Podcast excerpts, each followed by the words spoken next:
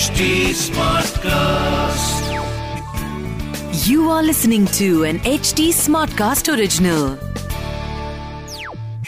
Hi and welcome to मन की ABC यहाँ मैं अंशुमा आपसे आपके मन के बारे में बातें करने आई हूँ मैं एक साइकोथेरेपिस्ट हूँ और एक क्रिएटिव आर्ट्स थेरेपिस्ट भी और अपनी company colour of grey cells के ज़रिए मेंटल हेल्थ की एडवोकेसी करती रहती हूँ बस उसी सिलसिले में सोचा आपसे भी बातें कर लूँ और हर हफ़्ते ए बी सी टी करते हुए एक एक करके आपके मन के थॉट्स फीलिंग्स इमोशंस हम डिस्कस कर लेंगे। इस पॉडकास्ट को ज़रा आराम से सुनिए, क्योंकि कभी हम मेडिटेशन करेंगे, कभी कोई कॉन्सेप्ट समझेंगे तो कभी किसी और के साथ बातें करेंगे। बट रखेंगे माहौल सिंपल एंड रिलैक्स्ड क्या है ना? मन की एबीसी समझ लो तो लाइफ थोड़ी और इजी हो जाएगी। क्या आपके साथ भी होता है? बैठे बैठे जैसे कहीं गुम जाते हो। प्रेजेंट की जगह पास्ट या फिर फ्यूचर में चले जाते हो। एक इमोशन सा जैसे आ जाता है जिसमें आप खो जाते हो।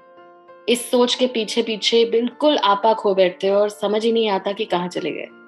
इसी इमोशन के बारे में आज बात करेंगे।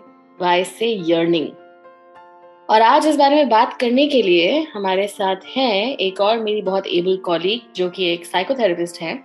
उनका नाम है Yashika.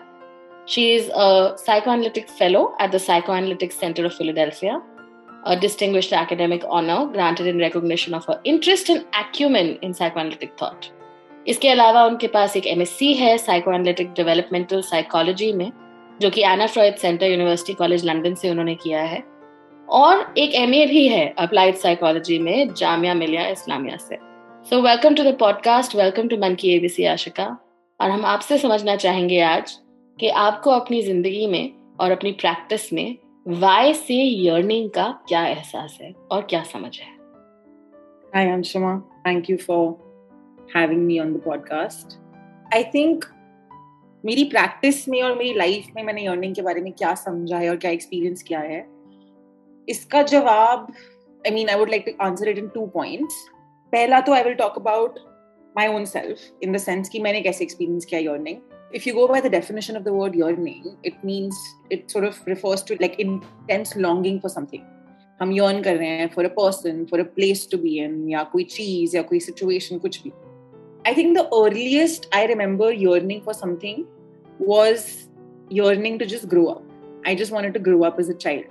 मुझे बस जल्दी से बड़ा होना था because somewhere in my mind I thought कि अगर बड़े हो जाऊँगी तो बहुत कुछ कर सकती हूँ अपनी लाइफ के साथ and and so I think I used to yearn to just adult और अब अडल्ट बन के I am constantly yearning to just go back to being a child and I have a very similar experience in practice as well when I work with people for instance obviously in this way as well where i very often encounter people who are struggling to make peace with their early experiences or struggling to kind of you know uh, make sense of the idea or the reality that the idealized childhood that perhaps they yearned for or they wanted growing up वो नहीं exist करता वो नहीं हो सकता I think, yeah, this is one way in which I've experienced yearning in my practice.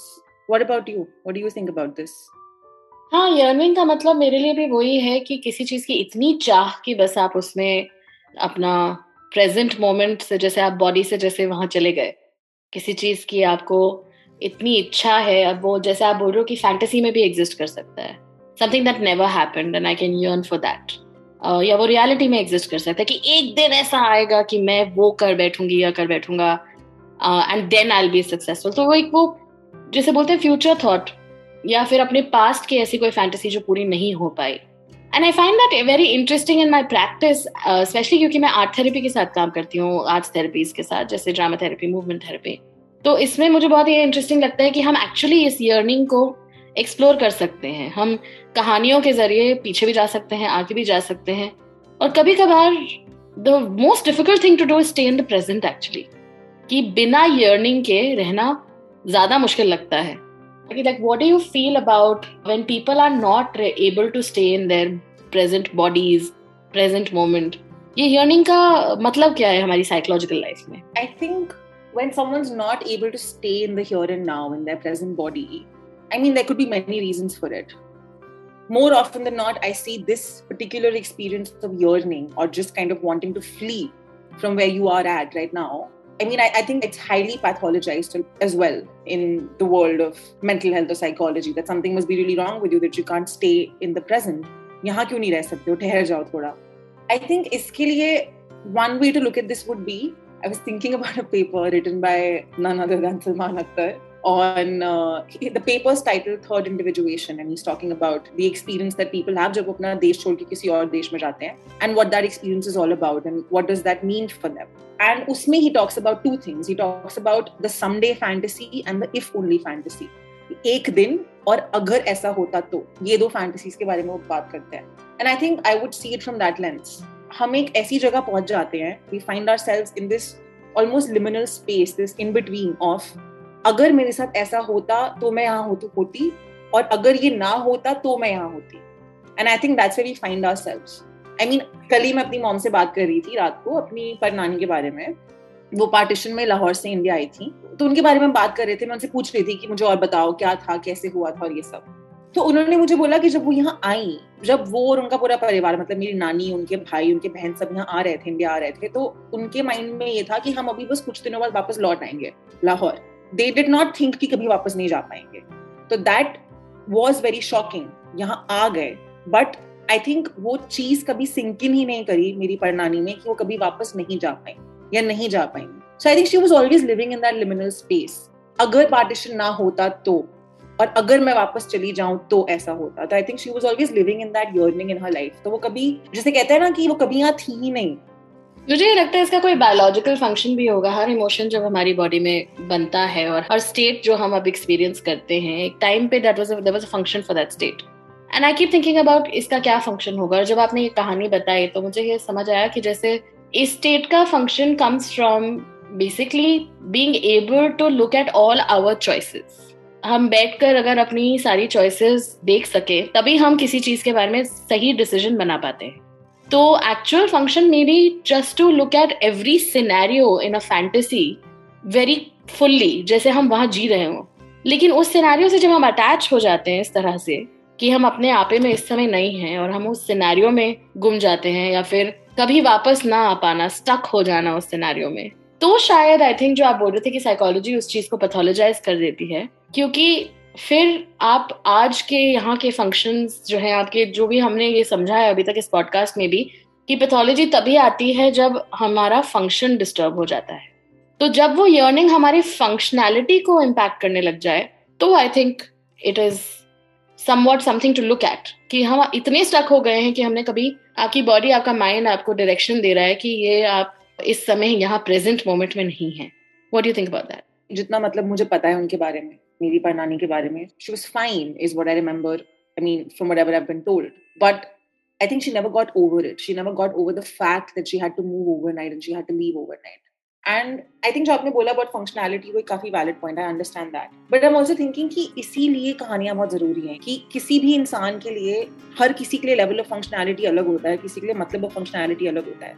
एक functionality का जो एक एक्सपेक्टेशन है which is been imposed on us by the society it's one thing कि कुछ चीज़ें हमें करनी पड़ती हैं to survive in this world but कुछ हमारी अपने आप से भी एक्सपेक्टेशन होती हैं कि मुझे हाँ ये करना है, मुझे इतना फंक्शनल होना है लाइक एंड आई थिंक उसके लिए कहानी समझना बहुत ज़रूरी है. What is the story behind this yearning what is the story behind this difficulty in staying in the present or staying in your body no i think you're putting that very well but i also feel like वही तो psychotherapy होती है एक तरीके से psychotherapy is trying to find out the story behind the yearning whether that yearning is for health कि आगे जाके मैं ठीक हो जाऊँ या वो यर्निंग उस फैंटेसी की है कि मेरा पास ठीक नहीं था और इसीलिए मैं आज प्रेजेंट में नहीं हूँ जो भी एक जो स्टोरी हम फाइंड आउट करने की कोशिश करते हैं, उसी का नाम से हम साइकोथेरेपी बोल देते हैं। So in some way all of yearning जब हमारे पास क्लाइंट्स आते हैं, जो परेशान होते हैं, वो अपनी यर्निंग से ही तो परेशान होते हैं कि हम शायद पिछला नहीं छोड़ पा रहे या आगे में जी रहे हैं।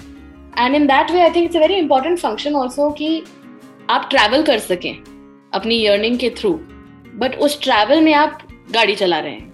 You are the one who is able to directed in some way क्योंकि वो जब वो डायरेक्शन लेस हो जाता है या वो चलता चला जाता है तो बहुत परेशानी भी हो सकती है। But I agree with you ऐसा नहीं है कि हर चीज़ पैथोलॉजी है। यर्निंग का अपना एक बहुत अच्छा फ़ंक्शन है। For example anybody who wants to set any goal anything it's all because हमारे पास एक फ्यूचर थॉट है। हमारे पास वो फ़ंक्शन है कि हम आगे as human beings with consciousness more than any other uh, animal on this planet, we are able to think about the future, we're able to plan about the future, we're able to yearn for it. वो एक जज्बा आ जाता है तभी तो हम वो चीज़ कर बैठते हैं जो शायद हम सोच भी ना पाए कि हम कर पाएँगे so yearning also has that function I agree with that. And somehow when I was listening to right now, I was also thinking कि yearning और nostalgia में क्या फ़र्क है? Because when I was thinking about why for yearning, I was thinking nostalgia और yearnings बड़े similar से sound करते हैं. पर फिर मुझे लगा कि एक फ़र्क शायद ये हो सकता है नॉस्टैल्जिया और यर्निंग के बीच में कि यर्निंग में एक फॉरवर्ड मूवमेंट भी पॉसिबल है. बट आई फील कि नॉस्टैल्जिया में फॉरवर्ड मूवमेंट पॉसिबल शायद नहीं होती है. क्योंकि nostalgia is about perhaps those things which have already occurred or those experiences we've already had. और एक वो डिज़ायर कि हम वापस वहाँ चले जाएँ या वापस उस ऑब्जेक्ट को हासिल कर लें, उस एक्सपीरियंस को रिलिव कर लें. I think I found it very interesting कि you are bringing it to the past और क्योंकि आज आप अपने परनानी की कहानी बता रहे थे और आप यर्निंग को एक पास्ट स्टेट से भी जोड़ रहे हो। I just want talk a little about inherited yearning कि कुछ चीज़ें और कुछ सपने तो हमारे होते हैं, हमारी लाइफ से पनपते हैं, हमारे पास से पनपते हैं, हमारे फ्यूचर से पनपते हैं। पर कुछ चीज़ें ऐसे होती हैं जो हमारी नहीं होती, लेकिन हम दूसरों के लिए करना चाहते हैं, और ये शायद हमारे कल्चर में बहुत रेलिवेंट है, कि हमारे दादा दादी के सपने हम पूरा करना चाहते हैं, या हमारे माँ बाप के सपने हम पूरा करना चाहते हैं। हमें वो यर्निंग हो जाती है जो हमारी फैमिली की यर्निंग होती है। और जो हमारी फैमिली हमारे लिए भी यर्न करती है कि हम सेटल हो जाए, हमारी शादी हो जाए, हमारा बच्चा हो जाए। ये यर्निंग्स जो होती हैं, जो हम शायद रुकते भी नहीं, ठहरते भी नहीं दो मिनट सोचने के लिए कि क्या ये मुझे भी चाहिए? हम ये एक्सपेक्टेशन में जी रहे हैं, जैसे ये इनहेरिटेड यर्निंग हमको पूरी करनी है। तो उसकी वजह से भी जो प्रेशर बन सकता है किसी एक इंसान की साइकी पे जो शायद थोड़ा अलग हो, कुछ और चाहता हो। और फिर भी इस इनहेरिटेड यर्निंग की वजह से, क्योंकि हम किसी और के सपने पूरे करने में अपनी पूरी ज़िंदगी लगाने के लिए तैयार हैं, वो कहीं ना कहीं थोड़ा दबता चला जाता है। And what I am really seeing in my practice are people जो बहुत बाद में इस चीज़ को रियलाइज़ करते हैं कि वो सपने उनके थे ही नहीं।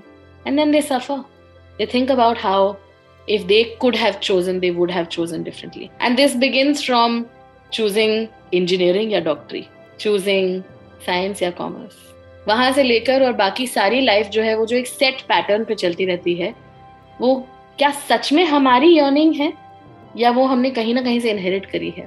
So what you think about the importance of yearning in our culture and family I think ये बहुत ही अच्छा सवाल है और ये बहुत ही इम्पोर्टेंट सवाल है at this point given just the world that we live in today because I think Indian context के बारे में अगर हम बात करें तो अपने सपने अपने हैं या किसी और के हैं? योर राइट right, बहुत बाद में पता चलता है और शायद ये भी पता चलता है कभी कभी कि शायद अपने सपने कभी थे ही नहीं क्योंकि कभी मौका ही नहीं मिला अपने खुद के सपने देखने का।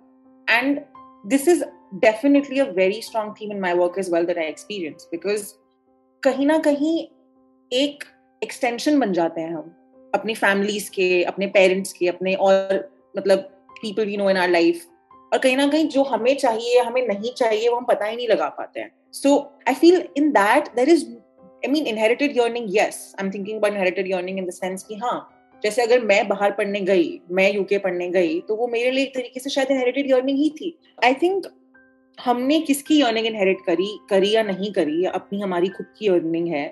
इसके बारे में पता लगाने के लिए somewhere self work is the answer I know self work is privilege as well but कहीं ना कहीं रुक कर सोचना पड़ता है, कैसे रुके, कौन रोकेगा, खुद रुकेंगे? इस इस सवाल का जवाब सिर्फ़ you can give in my opinion I mean I think I think that's what it is right कि वो रिफ्लेक्शन किस चीज़ के लिए कहाँ, कब आता है, वो तो आता रहता है, मुझे लगता है। मुझे लगता है कि हम जब भी किसी चीज़ के साथ, किसी इंसान के साथ इंटरेक्ट करते हैं, हमें अपना एक प्रतिबिंब, हमें अपना एक रिफ्लेक्शन मिलता रहता है।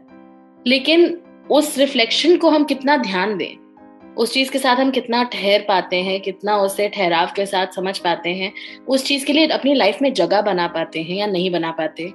That's what's important so even if आपको ऐसा लग रहा है कि आप अपनी ज़िंदगी में जैसे चले ही जा रहे हो, बहुत फास्ट पेस दुनिया है आजकल की, और आप चलते चले जा रहे हो और आपको जो बोला जा रहा है और जैसी यर्निंग्स हैं आपकी, आप उनको ध्यान नहीं दे रहे हो, आप बस अपने हिसाब से टिक मार्क करते जा रहे हो कि लोगों से ये एक्सपेक्टेशंस हैं, लोगों की ये अर्निंग्स हैं तो मैं इनको पूरा करे जाती हूँ।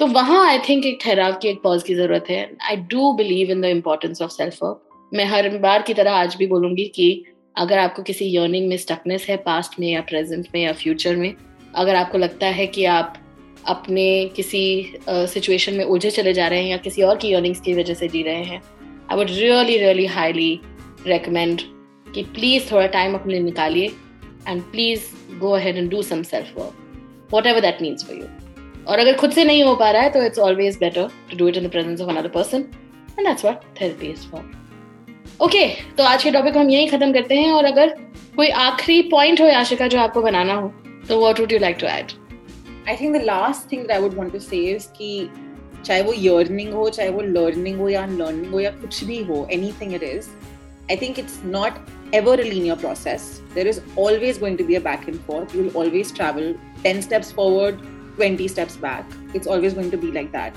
It's a very painful process. And I think it's important to be kind to oneself in that when you're undergoing that process, whatever that means for you. Like you said, it can be a lifelong process for some people. That's all I'd like to say. And thank you so much for having me. बहुत मज़ा आया बात करके और बहुत कुछ लेके जा रही हूँ वापस सोचने के लिए so thank you for this wonderful experience thank you for being here और इसी तरह हम और भी चीज़ों को और अनपैक करते रहेंगे, कभी किसी के साथ, कभी किसी मेडिटेशन के साथ, कभी सिर्फ़ आप और मैं। और अगली बार जब हम मिलेंगे तो बात करते हैं जेड से जेस्ट के बारे में फॉर आर सीज़न फिनाले तो ये था आज का लेटर और अगले हफ़्ते एक नए लेटर के साथ मैं फिर आऊँगी। मैं हूँ अंशुमा, आपकी host and if you want to reach out to me you can find me on Instagram at colour of grey cells that is at the rate C O L O U R of G R E Y C E double L S और इसके अलावा to get more updates on मन की ABC you can follow at the rate HT Smartcast on Facebook, Instagram, Twitter, Clubhouse, YouTube, या LinkedIn. And to listen to more podcasts, log on to htsmartcast.com और सुनो नए नज़रिए से This was an HT Smartcast original. HT Smartcast.